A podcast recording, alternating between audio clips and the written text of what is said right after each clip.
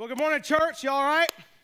Man, what a great way to celebrate already. Um, I'm wet, okay? This is not sweat, I promise, okay? That'd be disgusting, but uh, that means I was getting after it. But man, what an awesome time to celebrate that um, if you've been here over the last couple weeks, you know that we have been walking through this series called Back to Basics, and really with this understanding and agreement that over history, um, whether it's uh, the influence of politics and culture and just our own thoughts that unfortunately what has taken place is what people understand about christianity or what it means to be a christian has really taken on a different form.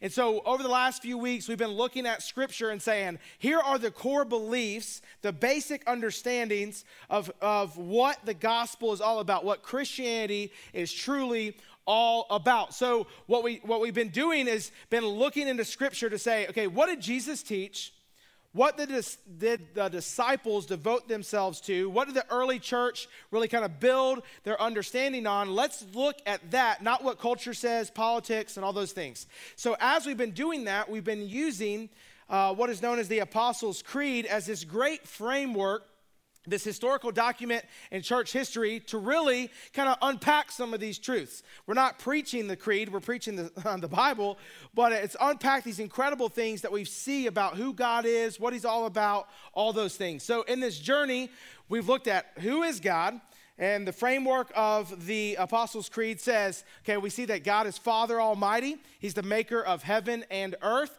So we see that God is sovereign, that He is in control. He's the maker and creator of all things. We believe that, that at the very beginning, that, out on me again. Um, and that in that, what we see is that He is sustainer that he made everything for him and by him, scripture says. So then we pivot and we see who Jesus is. And we see the second person of the Trinity. And we see that Jesus uh, suffered under Pontius Pilate. Well, let me back up. I got ahead of myself. We see that he's God's only son. And we see that he is fully man and fully God. And then through that, he suffered under Pontius Pilate. Then he uh, was crucified. He was dead, buried, resurrected, and ascended to the right hand of our Father. We looked at that last week. And so it brings us to this, this uh, third person of the Trinity. So we've looked at God, we've looked at Jesus, now we look at the Holy Spirit. We see in the um, Creed, it says, I believe in the Holy Spirit. Now, let's be honest, okay? I'm just gonna attack the, the elephant in the middle of the room, especially if you grew up Southern Baptist, um, that oftentimes when we talk about the Holy Spirit, it kind of wigs us out. We really don't understand what it means, and whether we have preconceived notions or a misunderstanding or whatever the case may be, there's thoughts that come to our mind. So I'm just gonna be transparent. For many of us, um, if you're like me, when you think of the Holy Spirit, you think of maybe something you've seen on t- TV, like a Benny Hinn movement or something. There's like playing snakes, speaking in tongues, healing, people slapping, they're falling out, okay? And so we kind of think that's what it means um, for the Holy Spirit. Maybe you grew up that way, maybe you have a friend that said this or that. Um, but here's the thing is that you and I, as believers, have been given this incredible gift of the Holy Spirit, and it's our responsibility to understand what exactly is the Holy Spirit and what is his role in our life. Because if we don't, what has ended up happening in our lives is we treat the Holy Spirit kind of like that weird uncle that shows up for Christmas or Thanksgiving. You know what I'm talking about? And it's like, what is he doing here? Please just stay and don't go to the kids' table, okay? Um, and so we kind of keep it over there and we don't fully understand the work of it. And so we have to have this understanding of this incredible gift because if not essentially what you and i are doing are taking a gift that, that jesus even teaches to his disciples that we have as believers and we're suppressing the power of god in our life that what we see is the holy spirit is actually a part of the gospel meaning the gospel means good news and some of the good news is not only that, that Jesus died for our sins, not only did he conquer death and raise from the grave three days later, but that he gave us the Holy Spirit to be with us, to dwell in us. That is good news that we have his presence with us as we walk through life. Now, two things I do want to mention in this kind of understanding. There's really two different extreme views of the Holy Spirit, all right? The first one is, and I'm, totally botching this because it's hard to say, cessationalist. or sensationist, all right? What that means, it's rooted in the word cease. Now, some people believe that the Holy Spirit cease, ceases to exist now, that it was relegated to a certain time of the apostles and the disciples and guys like Paul and Peter and all those different things, that once that kind of age kind of um, aged out per se, that it, the Holy Spirit no longer is teaching or working, that it just stopped, that they didn't have scripture, they didn't have the Bible, and so that's um, the Holy Spirit's done now. We have scripture now, so we don't need the Holy Spirit. Let me be clear. That is not what we see in Scripture, okay? That is a false understanding and view. Now, to the other extreme, I would say, is sensationalist. See the word sensation where this group of people, the Holy Spirit is everything. It's like, man, everything and everywhere, it is all about the Holy Ghost. So like, let me get, let me catch some Holy Ghost, okay? And so they're on this extreme. Now, here's what's um, dangerous about this view oftentimes people who sit in that camp they, um, they will equate things like uh, speaking in tongues healing um, you know like just as an out, outward focus of your salvation. So for instance they would say if you're not speaking in tongues you're not healing those types of things then you don't really have the holy spirit therefore you're not really saved. Very dangerous place to be. And so we have to understand that as a church and as believers, we have a healthy view not to treat the Holy Spirit as an it or some kind of random ghost superhero, but that as this incredible gift that God has given to us as believers. And what we're gonna see, my hope this morning is for us to really see who is the Holy Spirit and what is his role. And my prayer is that you walk out of here at least with a little bit more uh, of, of that information.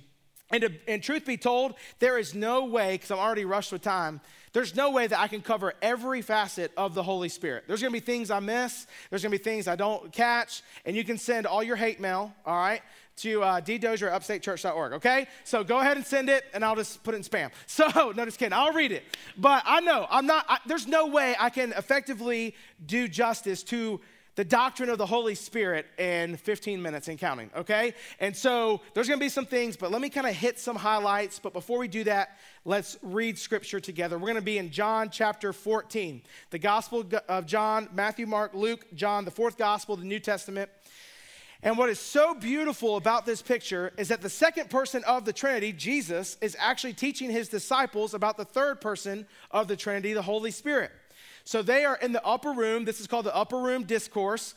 And in the upper room, Jesus is preparing the hearts of the disciples to say, hey this is what's going to happen in the days ahead. And so as you can imagine they've got all kind of questions all kind of different things. But we're going to read um, chapter 14 verses 15 through 31 so let's dive in. It'll be on the screens. Um, it's, it's, uh, this is jesus talking. He says this if you love me you will keep my commandments and I will ask the Father, and he will give you another helper. You can circle that, un- underline it, um, whatever. We're going to come back to that. To be with you forever. Even the Spirit of truth, whom the world cannot receive because it neither sees him nor knows him, you know him. For he dwells with you and will be in you. Now, disclaimer this is what Jesus is saying here. The Holy Spirit only dwells in believers. So the world doesn't understand it. The world doesn't understand this concept of Jesus living inside of you and his power inside of you. It doesn't make sense because it only, um, the Holy Spirit only dwells inside believers. When you and I come to a point in our life to say, okay, I recognize my sin, I acknowledge that, and I give my life to Jesus, then the Spirit comes inside of us. And so Jesus is saying, hey, the world's not going to be able to see it, they're not going to understand it, but you can. You've been, been with me, you see me, you know that the Father is here, all those different things. Verse 18 I will not leave you as orphans, I will come to you. Yet a little while, and the world will see me no more. But you will see me, because I live. You also will live. And in that day, you will know that I am in my Father, and you in me, and I in you. Whoever has my commandments and keeps them, he it is who loves me. And he who loves me will be loved by my Father, and I uh, will love him and manifest myself to him. Now, Judas, not Iscariot, I love this, all right? Because it's like Judas, not, not that guy, not the guy that denied Jesus and kissed him, you know, or, or not denied, betrayed him and, you know, ratted him out to the authorities. Not that Judas, another Judas, all right? He said to him, Lord, how is it that you will manifest yourself to us and not to the world? And Jesus answered, If anyone loves me, he will keep my word, and my Father will love him, and he will come to him and make our home with him. Whoever does not love me does not keep my word, and the word that you hear is not mine, but the Father's who sent me. These things I have spoken to you while I'm still with you. But the Helper, the Holy Spirit, whom the Father will send in my name, he will teach you all things. You can underline teach you. He will teach you all things and bring to your remembrance all that I have said to you. Peace I leave with you my peace I give to you. You can circle peace. Not as the world gives, do, do I give to you. I don't give you peace like the world gives you peace. Let not your hearts be troubled, neither let them be afraid. You heard me say to you, I'm going away, and I'll come to you. If you love me, and would have, you would have rejoiced, because I'm going to the Father, for the Father is greater than I. And now I have told you before it takes place, so when it does take place, you may believe. I will no longer talk much with you, for the ruler of this world is coming, and he has no claim on me, but I do as the Father has commanded me, so that the world may know that I love the Father. Rise, let us go up from here. Now, I know that's a lot to digest. It's like drinking out of a fire hydrant in a lot of ways. And let me quickly kind of go through and kind of through this as, the Jesus, as Jesus is teaching about the Holy Spirit. What does that mean for you and me? The first thing that we see is He is our helper. All right, here's an incredible role that the Holy Spirit plays. Um, some translations actually say advocate or counselor, but this is exactly it. And as our helper, there's a couple different roles that he plays in helping us. The first one being that the Holy Spirit reveals and convicts us of sin. Aren't you encouraged this morning? Okay. He, he shows us things that are not in alignment with his teaching, who he is, things that do not honor God. He reveals those things later, a couple chapters later in John 16, 8. says, And when he comes, talking about the Holy Spirit, he will convict the world concerning sin and righteousness and judgment. In um, chapter 16, verse, um, verse 13, when the Spirit of truth comes, he will guide you into all truth. And so let me kind of break this down a little bit. When the Holy Spirit begins to work, right, his very first step in our lives is to reveal sin, for us to acknowledge who he is and who we're not, to show things that separate us from God. That is his job. He reveals those things. And as he reveals those things, the Holy Spirit is really the agent of regeneration meaning that he is the one that brings about salvation. For us our eyes to open. I'll never forget when i was 14 years old i heard the gospel for the very first time at a um, lock-in. There was pizza and girls and i said i'm there okay? I didn't know jesus but that pastor that youth pastor preached something. I couldn't tell you what he preached but in that moment he a seed was planted by the holy spirit that said there's something off in your life dustin there's something going on. You're not happy. You don't have purpose. You, you can't find satisfaction in things. And so I'm showing you this. I'm showing you. And so through that, it be, uh, be, uh, continued to stir in my life, that the Holy Spirit was revealing, hey, that's not okay. That's not good. That separates you from me. Do you want a relationship with me? All these different things as he's revealing and doing that. And so he's this agent of salvation. Now, that's the very first step in a believer's life. But then it continues to the process of what is known as sanctification. So last week, we looked at as Jesus died and, and um, was buried and uh, resurrected and ascended, that completed the process of what is known as justification. Jesus died, was resurrected, and paid the, the way to heaven for you and I to spend eternity with him. It paid, he paid the price of our sins. That's justification. He justified us. Now, this with the Holy Spirit is the process of sanctification, meaning that in our lives, the Holy Spirit reveals and convicts sin that it brings to uh, it's brought to our attention and our desire is to say that's not good let me get rid of it And that is the process of you and I becoming more like Jesus. We should never really be complacent in our walk with God. A year from now, I should be more like Jesus than I am right now. Five years from now, more like Jesus. Now, that process will never end until we die and we go to heaven and we're in the presence of the Almighty. But in this process of sanctification, you and I, and the, the, the role of the Holy Spirit is uh, uh, showing us the things that are in our life that are keeping us from truly living for God. I like to kind of equate it with this analogy that, um, you know, when you don't take out the trash, it really stinks, right? So in our house, we have like this. Everybody thinks it's so fancy. It was like at Costco for 30 bucks, but it's like a you wave your hand over it and like the, the garbage can lid opens. Everybody's like, man, that's so fancy. I'm like 29.99 at Costco. All right, but you have that trash can. But we also have one of these trash cans that you pull like it's like hidden in a cabinet. I always forget about that trash can. And a lot of times we'll put like, because it's right by the sink, when we're like doing meat, we'll put like the wrappers of the meat in there. And man, have, that stinks so bad all right? You pull that thing out and it's like Merry Christmas, all right? You pull that thing out and it smells so bad because you haven't taken it out. And a lot of the ways, the Holy Spirit is like, let's take out the trash, bro. Let me show you the trash that's stinking in your life. It's time for you to take it out so you can honor me. That's what the Spirit does. He reveals, and that's how He helps us in this. The second thing that we see is that He sustains us, He gives us strength um, in those things. And so we can do that. Let me go back to this in Galatians 5, verses 16 and 18. Paul says this But I say, walk by the Spirit, and that you will not gratify the desires of the flesh. For the desires of the flesh are against the Spirit, and the desires of the Spirit are against the flesh. For these are opposed to each other, to keep you from doing the things you want to do. But if you are led by the Spirit, you are not under the law. Write this down, it'll be on the screen. Our submission to the Spirit of God provides transformation to our spirit of flesh. You and I are in this war of flesh and spirit. The Spirit's like, I want you to be more like Jesus. And we're saying, I want to be more like the world. Not in that voice, that'd be weird, okay? But like we're in this battle back and forth, and they're in opposition to one another. And the Spirit's like, I want you to be filled with the Spirit and walk by the Spirit. And our sinful nature is saying, No, I kind of like my life. I like my decisions. I want to do it this way and that way. And the Holy Spirit is saying, No, do it this way.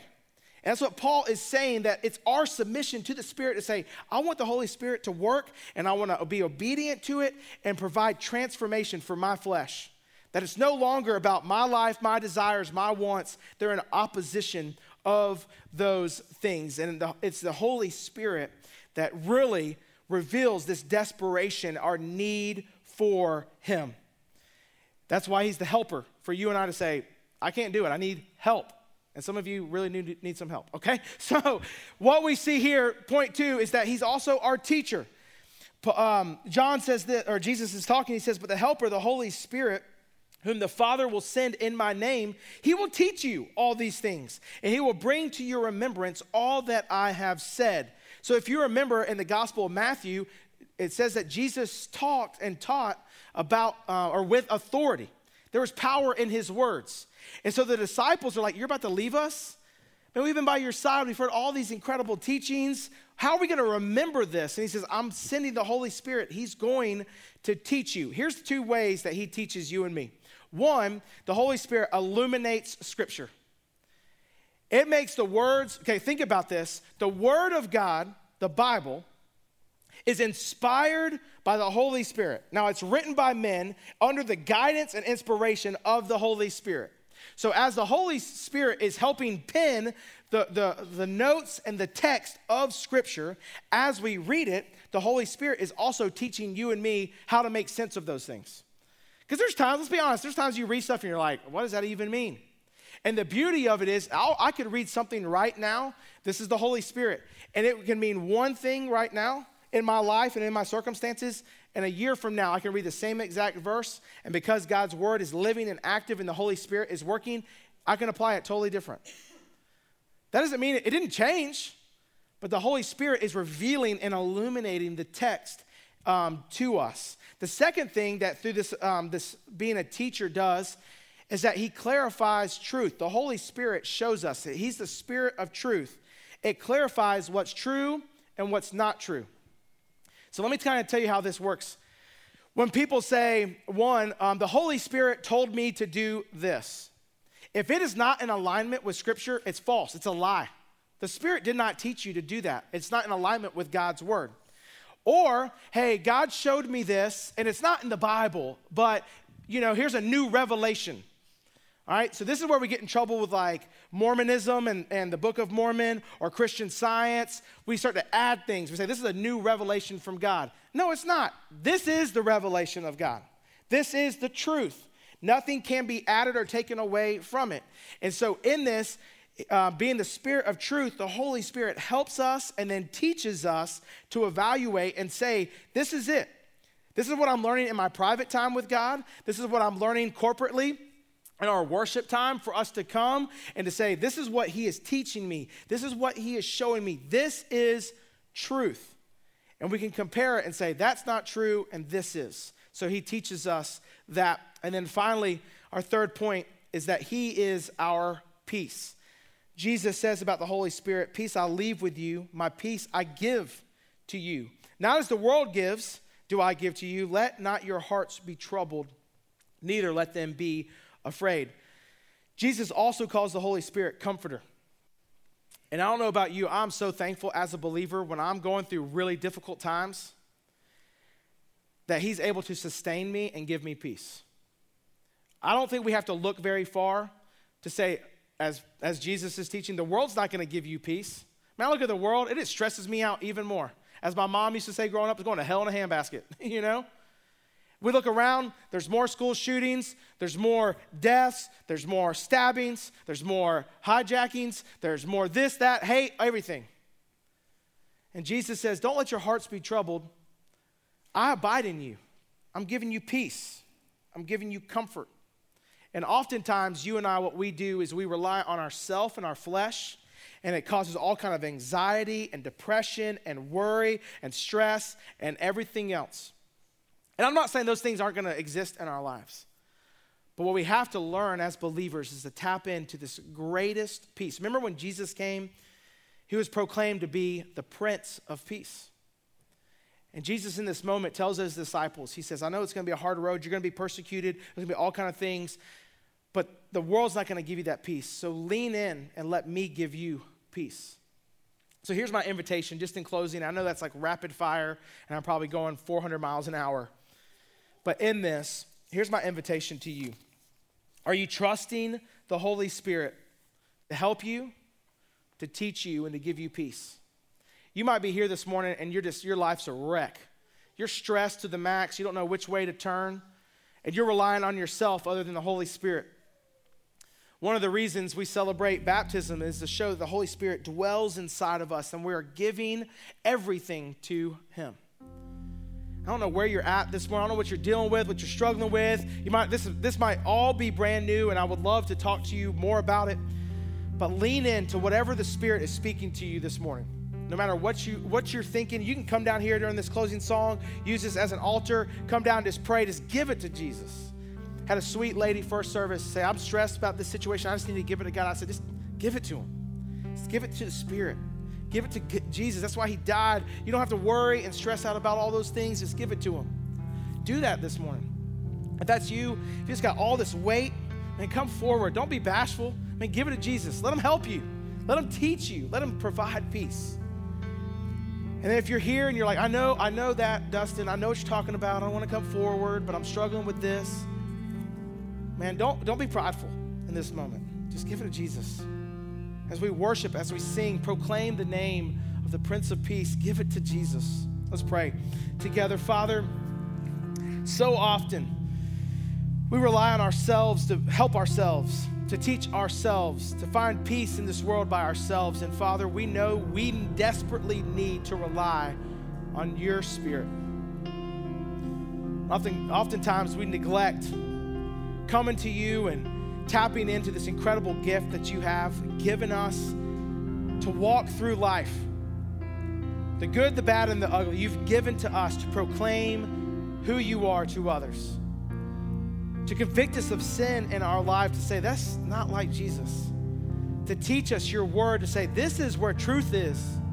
and to give us peace in times of difficulty. So, Father, I pray as we respond as a church, as believers, let us do that corporately during the song. Let it be not, not just words to a song, let it be our prayer of our hearts to say, This, I'm giving it all to you, Jesus. You are everything. It's in your son's name we pray. Amen. Let's stand up, church. Let's close in worship. I'll be down front if you want to talk or want to pray about something.